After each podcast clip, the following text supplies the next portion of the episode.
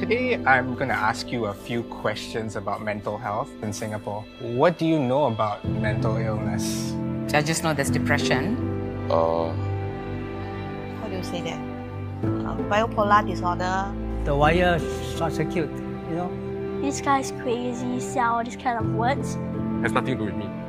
Would you hire somebody with mental health condition? I'll probably, you know, make them work in a, you know, uh, admin side. Super cleaner or some simple job for them. Either they hurt themselves or they're going to hurt someone else. Then if you're mental illness, you apply for a job. But who in the right sense would really want to? Prompted by the finding in the twenty sixteen Singapore Mental Health Survey that one in seven Singaporean adults have experienced a mental health condition in their lifetime, the National Council of Social Service launched its Beyond the Label movement to influence public perception towards persons with mental health conditions.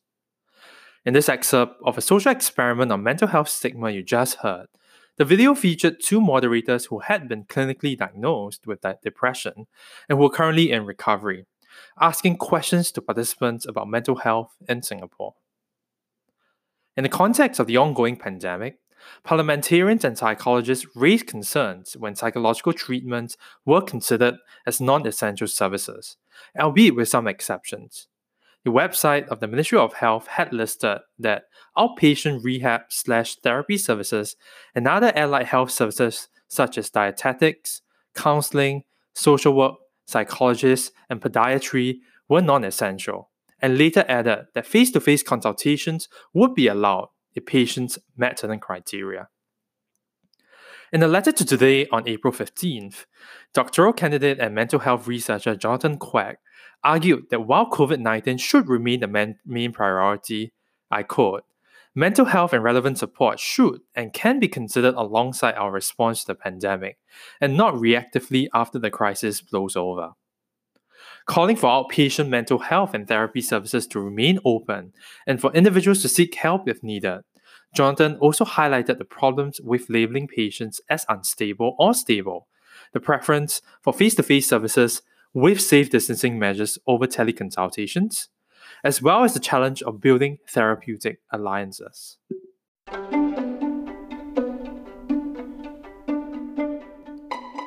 I'm Jing Yao, and this is COVID nineteen Community Chronicles in Singapore, a social service dot S G podcast. With the ongoing coronavirus pandemic, we hope to use this podcast to document community initiatives in the country and to discuss related structural or systemic challenges. Today, we focus on mental health in Singapore. The designation of psychological treatment as a non-essential service is an obvious starting point for this podcast, but it also seems appropriate to both consider the state of mental health wellness and advocacy in the country before the pandemic, as well as our aspirations for where we want mental health wellness and advocacy to be in the future, when the circuit breaker and the pandemic are over. For that, we turn to our conversation with nominated Member of Parliament Anthea Ong, who is also the founder of the social organisations HashTiBa and A Good Space.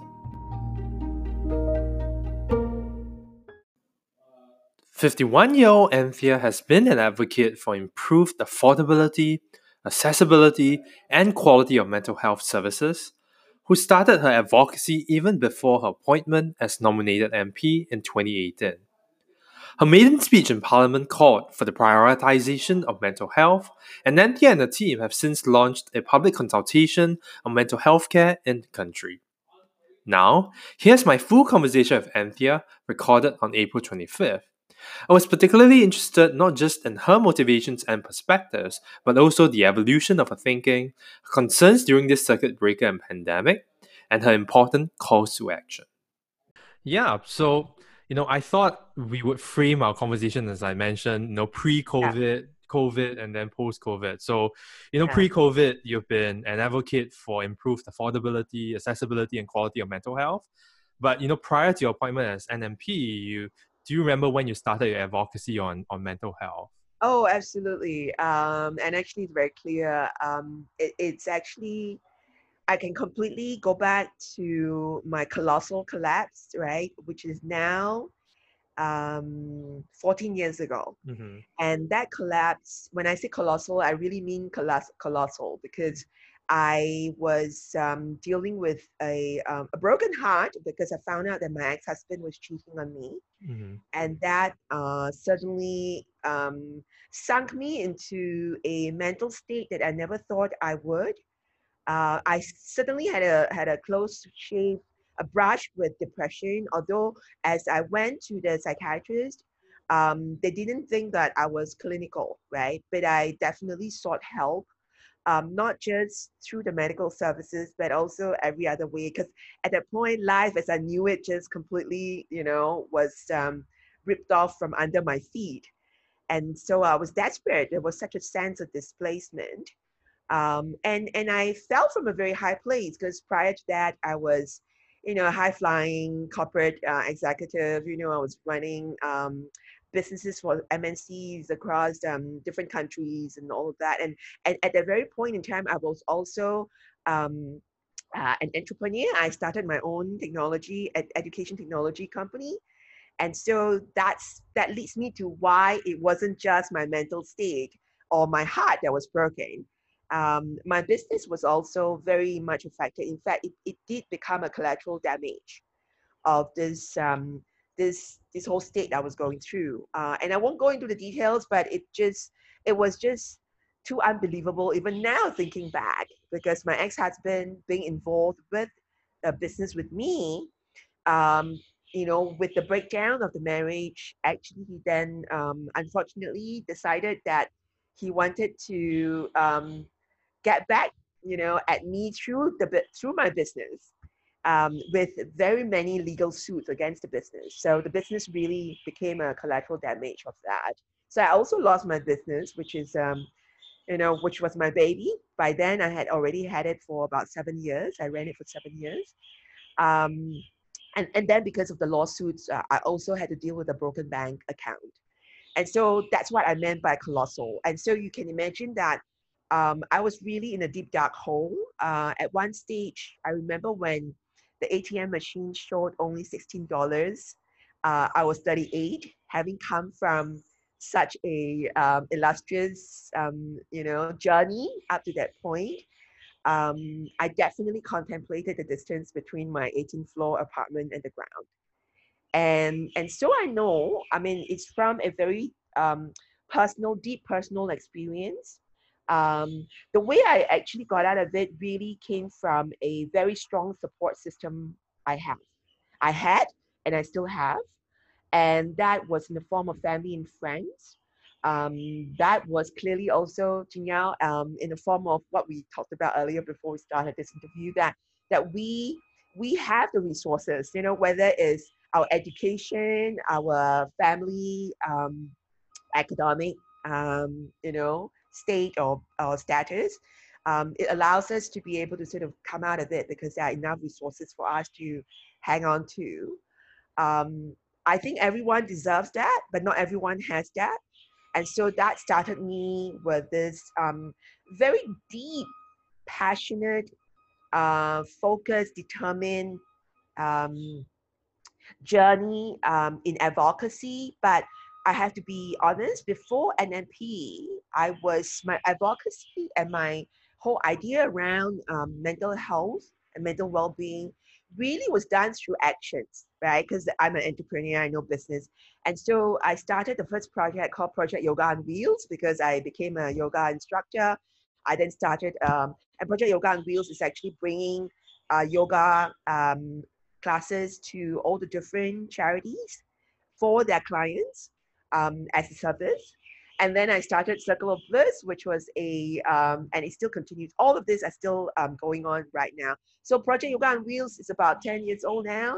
Um, Circle of Bliss, which is a community meditation circle that I run in my home actually every week. Um, that still continues, and that's really a coming together of working professionals. Um, and then Hash, obviously, which you already know of. Uh, and then, of course, with the N M P uh, and, and WINGS even, actually, even WINGS um, for the elderly, uh, for the for aging and women. And so all of that really come from a place of well-being, but very specifically uh, in mental well-being. And, you know, you mentioned that, I, I imagine that deep passionate focus you mentioned translated into that maiden speech you made in Parliament two years ago in twenty eighteen. And then since then, I think we've had conversations about you starting a public consultation on mental health care in Singapore. And then you recently, yeah. in the latest budget, called for, and I quote you, into a whole government approach towards mental right. health.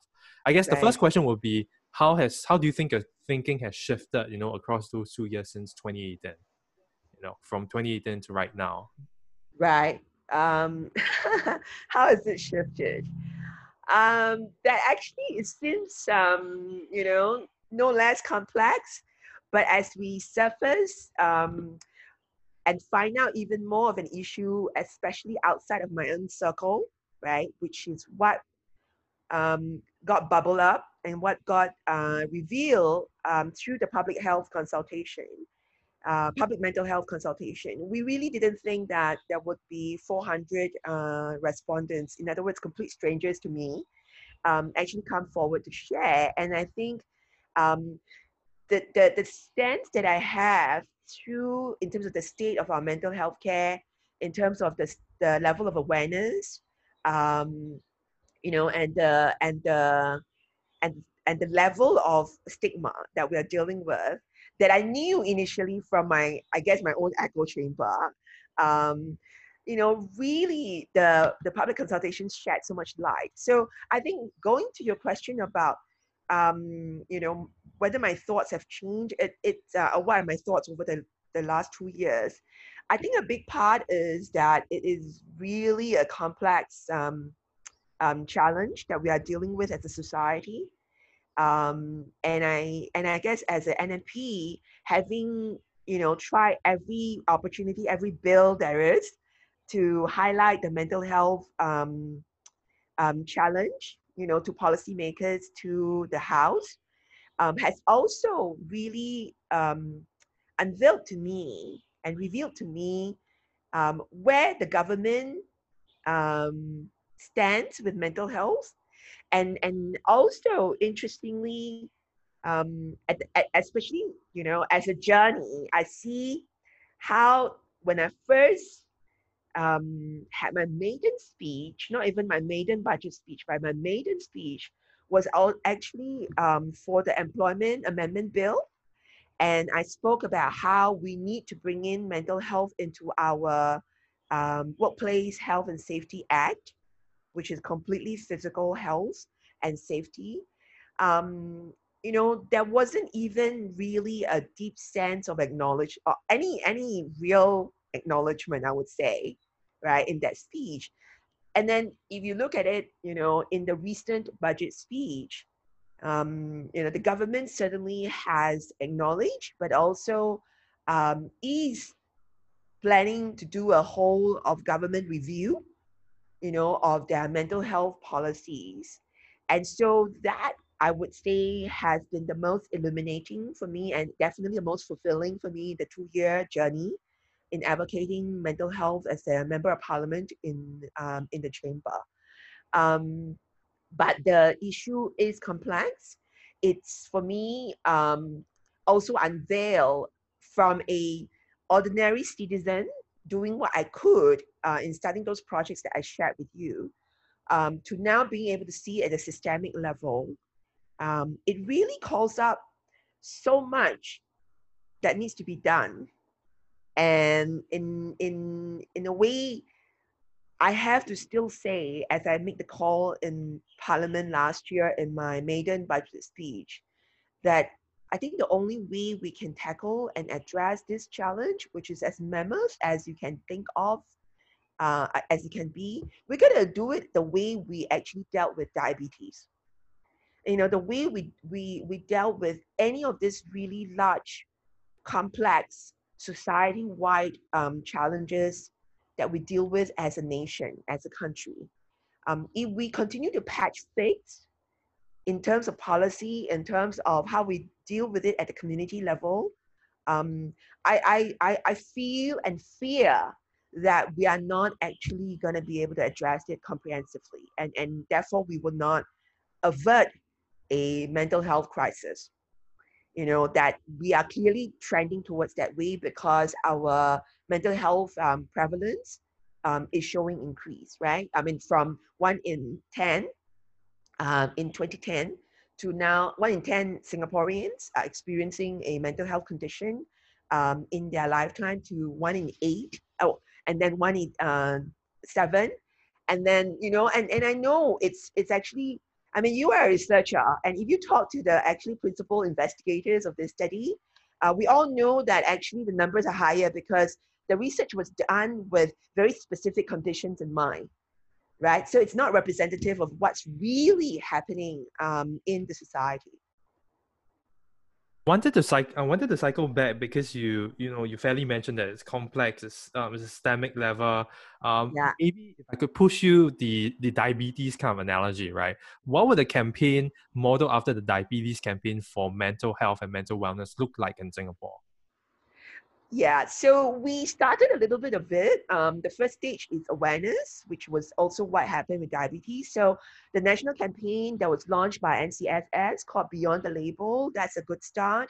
And I think, um, you know, basically the awareness is to, is to um, try to change narratives, right? Um, but I, I see in, in three steps, right? And this just came out, by the way, so I'm going to see if I can articulate it. So the first step, I think, is awareness, um, which we are, we are doing. And this is, I think, the phase that we are in, although I think it needs to be more widespread. You know, the discourses that if we are going to raise awareness, then we must know what is the narrative we're trying to change. Um, and that um, helps in um, dealing with the stigma that is very entrenched. And the stigma is not just Um, the stigma that we think about is a structural stigma, right? That structural stigma um, ha has come out also in ways that um, the government, right, the policymakers, how they actually narrate mental health. And I think that's come up in, in a few speeches that I have actually made, and, and even in some of the discourses that I had with, um, you know, the political uh, office holders. So one was when I shared about the treatment of self-inflicted injuries, that that should actually be um, covered and not excluded in MediSave. Um, when, when the response was that, oh, we, we excluded it because we don't want to encourage such behavior, right? That, that shows a lack of understanding of, you know, of that, but it, it was, it perpetuates, um, you know, the stigma that's associated with mental health, uh, and in this case, particularly with suicide. And same thing when I had the exchange um, in terms of why why are mental health, people with mental health conditions being excluded from blood, blood donation, you know? And, and the answer was, oh, because they would not have the capacity to decide for themselves. And, um, you know, was the response. And so that narrative also shows that, well, first of all, it was actually in conflict with the Mental Health, Mental Capacity Act, which, which actually says you must assume uh, capacity first, unless proven otherwise, right? So, so all of that means there's awareness piece that we need to, you know, work on, um, you know, uh, and then the second part of it is awareness. Uh, sorry, awareness, then the second part is acceptance, right? We must accept that this is, this is a um, complex problem, Um, that we need to deal with as a society, but also as a whole of government. And that acceptance needs to then translate into how we, um, you know, create um, policies and design policies and the policy interventions that will help to shape that. But then that acceptance then, and that, that then shapes social norms, right? New social norms and new social behaviors uh, that clearly then helps with the awareness aspect of it, because it helps to Um, break down the stigma and all of it. But the acceptance piece, I think, is what we really need to work on right now. Um, and, and that would be in, in um, comparing it to diabetes, is, is accepting that, yes, we need to, we need to recognize, we accept that sugar drinks are causing diabetes, right? Uh, you know, um, eating only white rice um, is actually, you know, also aggravating the situation. So the acceptance Uh, needs to come, because without acceptance, our action, which is the third piece, I think our actions would not be um, comprehensive and would not really go to the root of the issue. And so right now I feel and fear that we're jumping from awareness to action without actually having the acceptance. And therefore it's not as, um, I think, as effective as we, we, we, we can be. Does yeah, that, that's interesting. That no, that's interesting because I guess the three A's, the awareness, the acceptance, the action. I mean, the interesting segue for me would be, because you talked about the acceptance as being the important piece here. Mm. And this leads me to, um, you know, the COVID times when you, yeah. when we were dealing with the, the designation of, or rather the omission of psychological ser- treatment from the essential services list. And this is something you've spoken out about. And I guess the question yeah. here would be, you know, if, you, if you're talking about it being a complex systemic issue, then where does that change for acceptance come from? You know, or rather, is it one source? Or so I guess, how do we unpack this acceptance bit for? Yeah, us? no, no, it's, it's, um, and that's a very good, um, good way to actually get me thinking as well. Is it one source or is it actually, it's obviously not, it's um, multidimensional. Um, but I think for a country and a society like Singapore, where we are still right now, Um, the changes that the government makes in terms of um, policies, uh, in terms of their narratives and priorities um, would go a long way, right, to at least galvanizing and rallying um, the society at large to be able to start thinking about this new, um, um, these new ways of looking at mental health, right? And so one of the things that I have brought up, as you mentioned, why psychological services and treatments um, have been left out. So I've been very vocal. I, I am disappointed um, with it um, first being excluded, then it got included when we sort of, you know, came together, then it got excluded again. Um, and this is at the start of the first circuit breaker. Um, why I think it shouldn't be, well, first of all, with the exclusion, I think we are basically, again, reinforcing the um, perception and the narrative, right? Um, that it is not, mental health is not a priority. That's number one, uh, especially being a critical priority in a time like COVID, right? So it, it actually demonstrates and highlights to me a complete, um, a complete um, ignorance. Um, and I don't mean ignorance in a, in a, in a derogatory way. I mean as in, you know, it's completely out of sight, right? It's out of sight that mental health is a critical priority that that needs to be clearly seen as essential. And especially at the beginning of this, uh, the first circuit breaker, uh, um, the likes of barber, barber services, uh, hair, haircut, uh, hair cutting services, um, bubble tea shops were listed as essential, right? And yet psychological services and treatments were not. So then you think about, wow, what is our, you know, priority in society? Yeah? Um, so that's one part of it, right? The other part of it is um, psychiatric treatment. Obviously, psychiatric services are still available through the hospitals because the hospitals are still open, right? But when you highlight psychological treatments as non-essential, we are then also perpetuating, um, actually in this case, I would think incorrectly, that mental health care is just a medical a medicalized um, healthcare approach. It's not, right? Studies, including that from W H O, have conclusively shown that mental health care, especially quality mental health care and effective mental health care, needs to be paired, you know, both with psychiatry and psychotherapy, you know, and, and that, that I think um, shows again A, either a lack of awareness um, of what is the, the critical components in the care and recovery process for a mental, uh, for a person who lives or who actually struggle with mental health condition.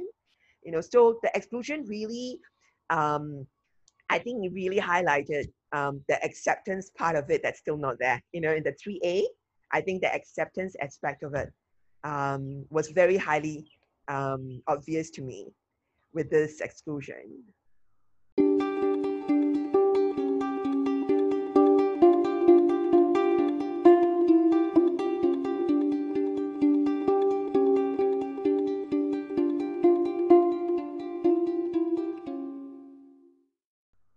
I guess, and I guess with that, with the exclusion itself, um, what are your biggest concerns during this circuit breaker? Because we've heard anecdotes and stories in the press and through social media. What are you most worried about in terms of mental health care in Singapore? Is it a potential blind spot, or what are the areas right. we should be looking out at right now?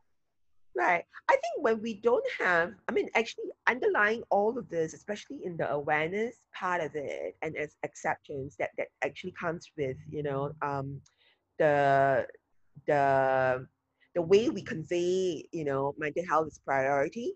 Um, and therefore we accept that this is actually um, a, um, a condition that any one of us can have, you know, it is not only to specific groups. So we don't create that deeper sense of um, inadequacy and insecurity, and definitely a deeper sense of self-stigma, right? Um, and, and even worse, denial, if we actually create even more denial. So my, my concern is that when we actually do not accept this mental health um, challenge as a critical priority, in, especially in COVID nineteen, then we would actually discourage uh, help-seeking behavior. And, and that really, really concerns me, Jinyao.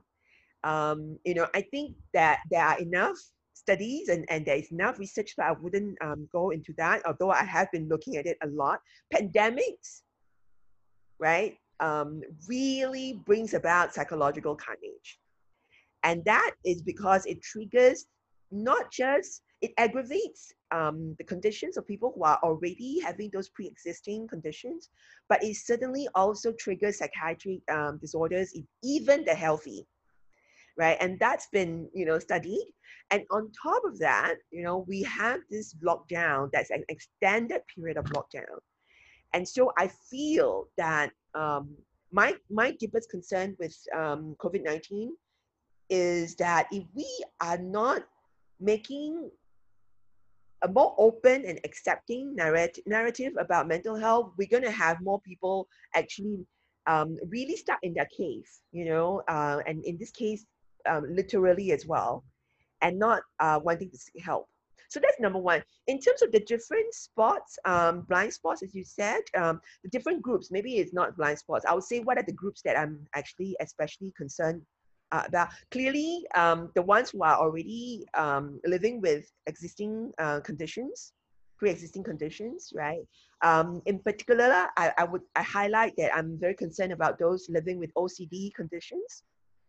Um, you know, the, this, this kind of um, infectious disease crisis um, where the fear of contamination is already there for Um, those without this condition, for those with those conditions, um, it's so much more heightened, and it really can trigger um, in a big way. Um, so those with um, conditions, I'm, I'm concerned, I'm very, very concerned. I hope they're getting the, the support, and, and that's why I'm really concerned about them not getting the face-to-face support um, that they need. Um, the other group would be those already um, with suicidal tendencies, um, and that, that I personally um, have been actually uh, approached by very many. Some are strangers who have reached out, um, whether they have lost a job. In fact, um, an acquaintance two weeks ago almost jumped from his flat because he's lost all his gigs as an event M C, right? So that's one. Um, so that those group, that, that group, I would also be very concerned. Frontline workers, uh, especially healthcare workers, I'm exceptionally concerned. And that's why I highlighted in my um, speech two weeks ago in Parliament to ask the Public Services Division um, to make sure that if, if, if we can, to give all service servants, but particularly the frontline healthcare workers, the necessary uh, mental health um, support. Because Wuhan, Wuhan has already highlighted that even as their COVID nineteen situation is easing, as a public health crisis, another public health crisis is um, actually uh, emerging. A lot of the healthcare workers are suffering from psychological traumas, uh, and many of them are struggling. Um, I, I think the other um, group that I've been very vocal about in the last couple of weeks um, would be the migrant workers. Right, and I, I think um, these are large numbers. They are now in complete lockdown. Unlike um, you and me, um, they can't get out at all. And so, if not even for essential um, errands. And so that is a deep concern there. You're talking about large numbers um, living in um, cramped quarters, right? Crowded quarters. Um, that's a big concern. But it's not just the non-domestic migrant workers in dormitories that I'm worried about. It's also in those in non-dormitories, um, but also the foreign domestic workers. I'm also concerned because they are living with their employers, uh, and some also, you know, in, in really um, um, crowded um, spaces, right? Um, so, and that's twenty-four seven. So I'm also concern, and I really would like, you know, to put out that employers, if you are live, you have, um, you know, make sure that you take care of your foreign domestic um, helpers. Um, who else? I think um, we we know that um, job losses are going to be um, rampant and widespread. And so, speaking to the C E O um, Jasper Tan of uh, S O S, um, he he thinks that as more people start to lose their jobs, and I know around me there are a lot uh, losing their jobs, suffering from uh, major um, economic carnage, um, that that he actually is raising up that team and the capacity to take on more calls. Um, last but not least, um, the other group that I'm deeply concerned of are those who are actually suffering from domestic abuse and violence. Uh, that that group, I mean, AWARE, I think, has reported that the number of calls they're receiving to their vi violent, uh, violent violence, uh, family violence hotline and the sexual assault center uh, has, has actually increased by as much as um, forty percent. And, and that's a large number of group. And I think you're right to not characterize it, to correct me to say it's not a blind spot. These are things that are coming up on a day-to-day basis that should be paid attention yeah. to. And I guess that links me to the final part of the uh, final question, actually, because you gave us this framework of awareness, acceptance, and I guess the final part is action, right? And yeah. I guess the yeah. big question here is, and since you talked about the importance of identifying where the government stands, I guess the way I'll frame this question is, for those who believe and align with your belief in improving affordability, accessibility, and quality of mental health care in Singapore, how do we start, or how, where do we go about to start not just identifying where the government is, but to actually yeah. shift that position and say, you know, this is something that's critical, this is something that we should pay attention to, and yeah. how should we go about doing that? Yeah, that's a very good question, and I think it's a very um, important question. Um, you know, even in my own advocacy journey, um, it's something that I, I must, um, you know, bear in mind, um, that it, it is it takes a whole of society um, to be able to address this, especially now in, in the COVID nineteen uh, crisis that we're in. Um, I think first and foremost is, uh, I think many people have said this, um, but as an individual, we we really need to reach out more, right? Um, that's, a, that's a start, that's, the, that's a start, to reach out more. And, uh, and, and for those who feel um, uh, encouraged and supported enough, please come out and share some of the mental health challenges that you are going through, right? I, I feel that, um, especially now that we are primarily all living in cyberspace, given that we are all in physical lockdown, um, that it will be really, um, you know, assuring for a lot of people if um, we all start to share a little bit of that mental health challenge that we are facing. Now, as I always shared, um, we need to start thinking on mental health, not as um, polarities, right? But as a continuum. Um, every single one of us through our lifetimes would be at some point of that continuum. There's no way anyone can say, I've never on this been on this continuum, because how can you, how can you not have gone through having had some level of loss, um, had some uh, major challenge, whether at work or in school, Um, that you felt anxious about, or you felt depressed about, or sad, right, or angry. And I think um, if we can start to share a little bit more of that, um, it would then create a more supportive cyberspace um, and virtual environment for all to say, oh, actually, I'm not alone. Let me share a bit more of that.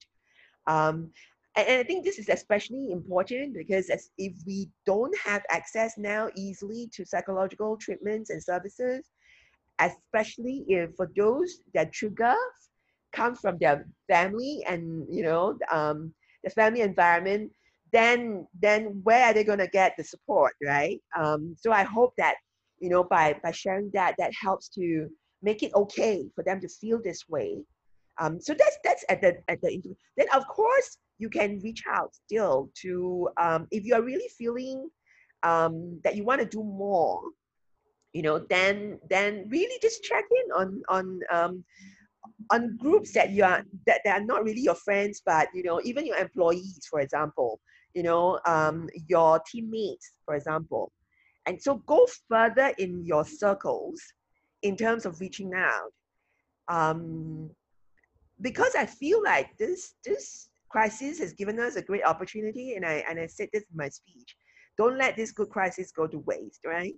It is as much as there's a physical distancing that we're doing. Let's actually get socially closer, and especially for the groups that you never thought of, you know, um, bring it closer to your circle. Let's do that. Um, if you feel you have the resources and the capacity and the inclination, please go and volunteer with the different groups that are providing this um, support, like the Singapore Association for Mental Health, Silver Ribbon, um, even I M H. There are call lines um, that would need, you know, uh, volunteer support to men and all of that. So, so those are the different options that we can do um, to try to actually um, change and impact how, you know, the whole society starts to shift in in terms of its narrative. Um, on on the, the part about the government stance, I still think that there's a lot of um, you know, merit in all of us sharing with our M Ps as well, uh, not just about our personal um, issues that we want them to help us, whether it's parking fines or, you know, what's going on in our estate. Um, but really bring up issues like this, that if you know there are uh, neighbors in your, you know, in your blocks uh, that may be struggling, um, then reach out. If they, if you don't know how to reach out to them because you can't go out of your house, you know, go and talk to your M P or your, um, you know, um, town council, and, and ask them to come and offer help, um, you know, or, or the community agencies in your estate, in your town. Reach out to them, ask them to come and visit, because they are whitelisted. They can actually come and knock on the doors and, and check on these folks. So I think those are the things that we individually can still do as an ordinary citizen. Um, but I also think that for those who are really struggling, I would like to put it out to them. Please, please reach out to these um, services that are available. First and foremost, I'm very thankful um, that, you know, uh, M S F has heeded the call of many. So now we, including myself in the speech, to have a national helpline. So we have a national hotline, um, national care hotline. Um, for those in Singapore, it's one eight hundred, six two zero two, six eight six eight. So please call out. Um, it's manned by a group of volunteer psychologists, uh, counselors, therapists, and some trained public officers as well. Uh, so do that. Um, and, and of course, there are different agencies that you can reach out to. Silver Ribbon, S O S, Singapore Association for Mental Health, Shanyo Counseling, Clarity. Um, please, please uh, reach out um, for help um, if you need. I guess the final, and I promise this is the final quick question. I mean, because you yeah, mentioned, sure. Don't let a crisis go to waste, right? Are you more pessimistic or optimistic about, you know, when this is, when at some point when the circuit breaker ends and when the yeah. virus pandemic is over, yeah, will it fade into the background because there's so many things that are going to come up? Or with mental health, are you more optimistic or pessimistic about progress in, in, in Singapore with mental wellness and mental health? Right. Um, very optimistic, actually, um, because I think this crisis has actually, and I spoke to a lot of employers. I also spoke to even policymakers, to be honest. I, I think this um, this crisis has really surfaced, you know, a lot of what would usually take longer to surface. And so therefore, it's really so visible now. What used to be um, invisible um, is now really visible.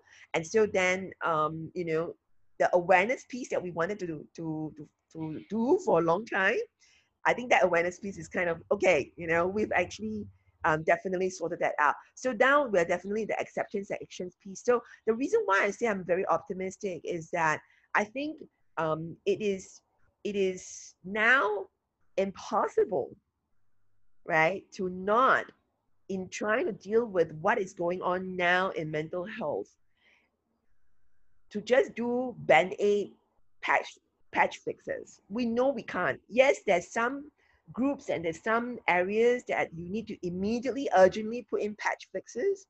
But what has come out for a lot of us, um, in, in whether advocacy or policy making, or even for the ordinary citizen, um, even the ordinary citizen is starting to understand what it means to be um, mentally challenged, right, or emotionally challenged. I have even folks telling me that, oh my goodness, I'm an introvert and even I am struggling, you know, with isolation. You know, what more people um, who are extroverts, you know, they must be really struggling. So, so that, that deep sense of empathy um, is definitely um, emerging. And with that, I think it, it definitely helps in acceptance when you have empathy. Um, so I'm optimistic. I think um, the government has already um, announced some of the changes that they will put in place and will keep pushing. I think um, the general um, society, the society at large, um, there's never been more conversations going on about mental health than it is now, right? And, and the whole emotional being and well-being. There's never been um, that many um, activities online that deals with mental well wellness, right, than it ever been. And I don't think any of this are just for COVID nineteen. A lot of this would also um, become a norm. It will be a new normal, uh, which is great. Um, I, I think that at the employers level, which is very important, the employers is a big, big stakeholder in how we tackle mental health, because every one of us works for someone, right? Um, and every employee is a member of society. And therefore, the employer's role in actually now realizing that, uh, and I was sharing that uh, in the speech, uh, COVID nineteen, in COVID nineteen, mental health is workforce health, right? If you don't look after the mental health of your employees, then there's no workforce health uh, at all to talk about. And so that is gonna be, and I know for a fact, a lot of employers are now instituting this into their, um, their normal and typical Uh, employee um, you know, support services and practices. So I'm very optimistic um, in terms of how we're going to come out of this um, COVID nineteen. And I, I really want to share this. I think it is so humbling, you know, to have this tiniest of organism, which you can't even see with the naked eye, um, to remind us to take a pause at so many levels, right? And to then uh, illuminate for us all the cracks that were invisible. And now these cracks are no longer invisible. Uh, the cracks in society, the structural cracks, uh, our own cracks, right? In terms of our relationship with, with our family, our loved ones and friends, but also with society, with our community um, in general, but more importantly with ourselves. So it actually has definitely illuminated some of the cracks that we never knew. You know, we never knew that we struggle with um, staying at home twenty-four hours with our husbands, our wives, and our children. Um, and, and those cracks, are some, some of them are actually unfortunately translating into breakups, I know. Um, but I think it, it really is important for us to take this opportunity with the crisis uh, and not, not not let it go to waste by really understanding who we are, given the time that we have been given to pause and, and reflect on that, but also more importantly, who we are to each other. And I think um, if we do that, then we have not let a good crisis go to waste, but more importantly, we have not failed ourselves in going through this crisis.